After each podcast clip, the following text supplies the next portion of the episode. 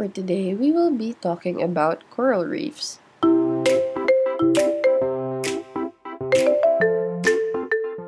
Welcome back to me. well, I'm sorry, I have been super duper busy because I just got employed, plus, I just graduated. Well, the graduation rites just happened last August 7th, so yeah, I've been busy with my personal life and work life. It feels good to be back and to record this episode. I had to research first for this episode because I'm not a marine biologist, but I hope that I get to make my point come across. And I hope that this is accurate, like 70 to 80% or 90.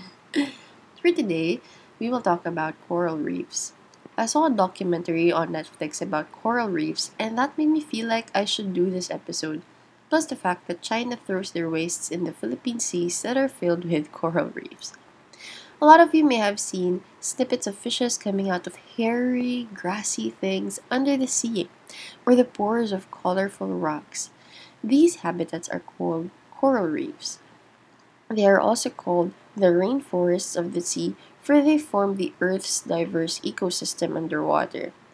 These reefs are commonly known as habitats for fishes, but they are more than that. So, how are reefs formed? When I was young, I always asked this question because you know they're just rocks to me, but I know that they're like living rocks. So, yeah, how are they formed? So, according to Ocean Service, I quote, coral reefs begin to form when free swimming larvae attach to submerged rocks or other hard surfaces along the edges of islands or continents. As the corals grow and expand, reefs take on one of the three major characteristic uh, structures fringing, barrier, or atoll. Fringing reefs have shallow or no lagoons like the reefs in the Philippines and Indonesia. An atoll is a ring shaped coral reef that surrounds a lagoon. A barrier reef have deep lagoons like the Great Barrier Reef in Australia. There may be different kinds of reefs, but no matter what the kind, they are all equally important. Coral reefs are indicators of global warming. The more the Earth heats up, the oceans heat up too. The big indicator for that is coral bleaching. This happens when the temperature in the oceans rise. The corals turn white because the algae that keeps them vibrant leaves them. These algae help keep the corals healthy, and when they're gone, then the corals become brittle and vulnerable. This also happens because of pollution or irregular tides. Coral reefs that have bleached up and suddenly become colored is, yes, very hopeful, but also very sad.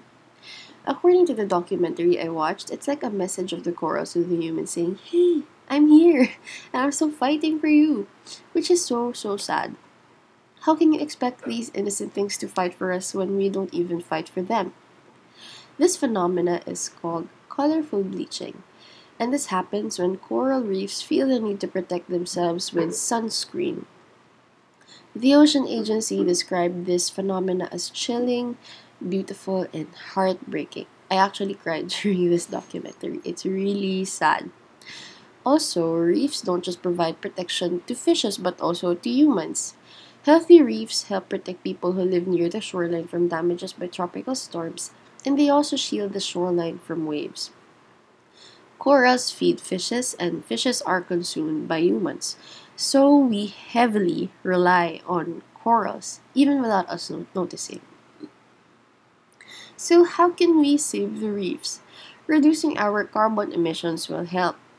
When we reduce our carbon emissions, we help lower the temperature of the earth. We can do this by commuting instead of using the car or walking or biking. I, I mean, I would say using an electric car, but then, you know, that's a very privileged uh, solution. So, yeah, commuting, walking, or biking is a good way. Another way is to, of course, reduce, reuse, and recycle so that our wastes don't end up in the oceans.